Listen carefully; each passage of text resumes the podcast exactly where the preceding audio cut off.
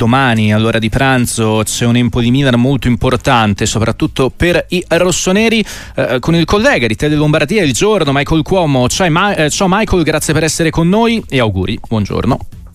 Buongiorno a voi e tanti auguri anche a voi. Eh, per ecco. chiederti se, insomma, al netto delle scelte di mercato, della situazione degli infortuni, respiri un'area diversa attorno al Milan, perché i recenti risultati e soprattutto eh, la bella parentesi di Coppa Italia con il Cagliari sembra aver cambiato un po' no, la marea che rischiava di travolgere Stefano Pioli. Più che altro ho visto un grande spirito di gruppo, mm. ho visto essere squadra, questo sì, uh, questo è quello secondo me che più si porta dentro e più si porta dietro Stefano Pioli in, questo, in queste festività che vanno verso, verso il termine, quindi uh, non c'è più nulla da festeggiare nel vero senso della parola, domani il Milan scende in campo a Empoli, il Milan è tre mesi l'ultima volta il 7 ottobre che non vince in trasferta non possono diventare tre mesi e un giorno e devo dire che quella che inizia domani sarà una settimana magari non decisiva magari non la più importante perché poi dipende anche da quello che farà il Milan da qui a maggio però certamente molto molto molto indicativa per il presente e per il futuro perché c'è l'Empoli in trasferta tra l'altro trasferta sempre molto ostica storicamente importante per, per i rossoneri, poi c'è l'Atalanta in Coppa Italia e quindi la Roma San Siro. E se il tifoso del Milan, ma non solo il tifoso, se i dirigenti del Milan, ma non solo i dirigenti, anche squadre e giocatori, dovessero pensare a quello che è successo un anno fa in quel Milan-Roma, cioè quel 2-2 subito all'ultimo che diede vita poi a un periodo anche lì molto buio, molto nero della stagione del Milan, ecco, eh, capite bene perché dico che quella di che inizia domani, quella che sta per arrivare, è una settimana molto importante e indicativa per il Milan. Anche sul fronte mercato, perché il ritorno di Gabbia, l'affare Terracciano praticamente definito e un ulteriore innesto magari da inseguire in difesa, possono, possono cambiare anche, anche il volto no, di questo Milan verso la seconda metà di stagione. Assolutamente, intanto Terracciano è Milano, eh. vediamo se sarà indistinta tra, eh, tra qualche minuto, eh, però a Milano c'è e credo ci resterà con un'altra maglia, svestirà la tuta eh, eh, giallo-blu e, e, e, indosserà quella rosso-nera per 800 mila euro di ingaggio e per 4 milioni e mezzo più bonus di operazione tra Milan e Verona. Ecco, direi che se Terracciano non fosse giocatore del Verona ma di un altro campionato parleremmo di un'operazione da algoritmo, ma è chiaro ed evidente che non serva l'algoritmo, la tecnologia per conoscere un giocatore del Verona che vediamo tutte le settimane.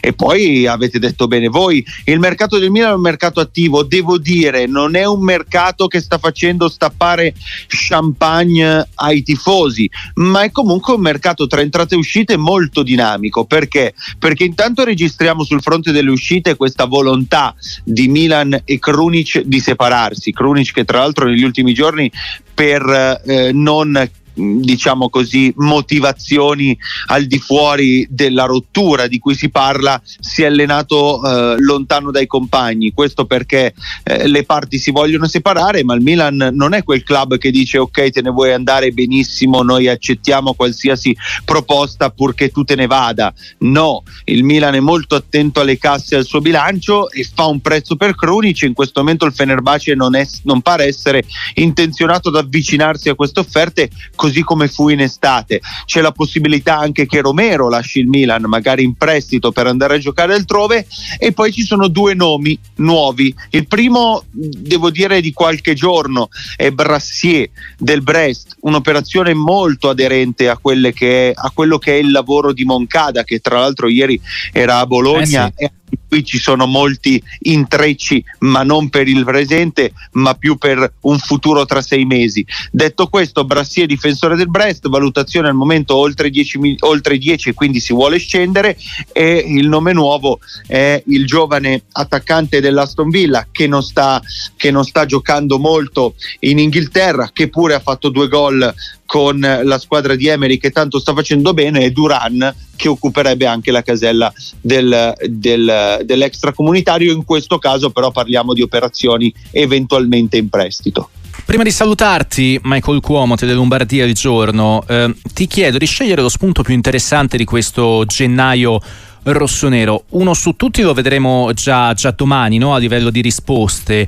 Eh, il ruolo di Adlida Vice Benasser, eh, vista l'assenza prolungata dell'Algerino causa Coppa d'Africa. E poi se la rete in Coppa contro il Cagliari ha effettivamente ridestato Rafa Leao. Eh, avrai sicuramente letto sul Corriere della Sera quest'oggi il pezzo, il pezzo, di Alessandro Bocci, datevi una mossa, che unisce un po' e mette insieme tutti gli attaccanti che devono dare risposte in questo anno solare. Corriere della Sera che ha parlato di Leao come di discontinuo svogliato incapace di prendersi la squadra sulle spalle. Vero è che al di là insomma, delle accezioni negative sul comportamento del portoghese, eh, il suo rendimento nel, nelle, ultime, nelle, ultime, settimane è stato lontano no, dai fasti della sua esperienza rossonera, anche se le motivazioni fisiche no, di un suo rallentamento nelle prestazioni eh, sicuramente vanno incluse no, come possibili, possibile alibi per il calciatore.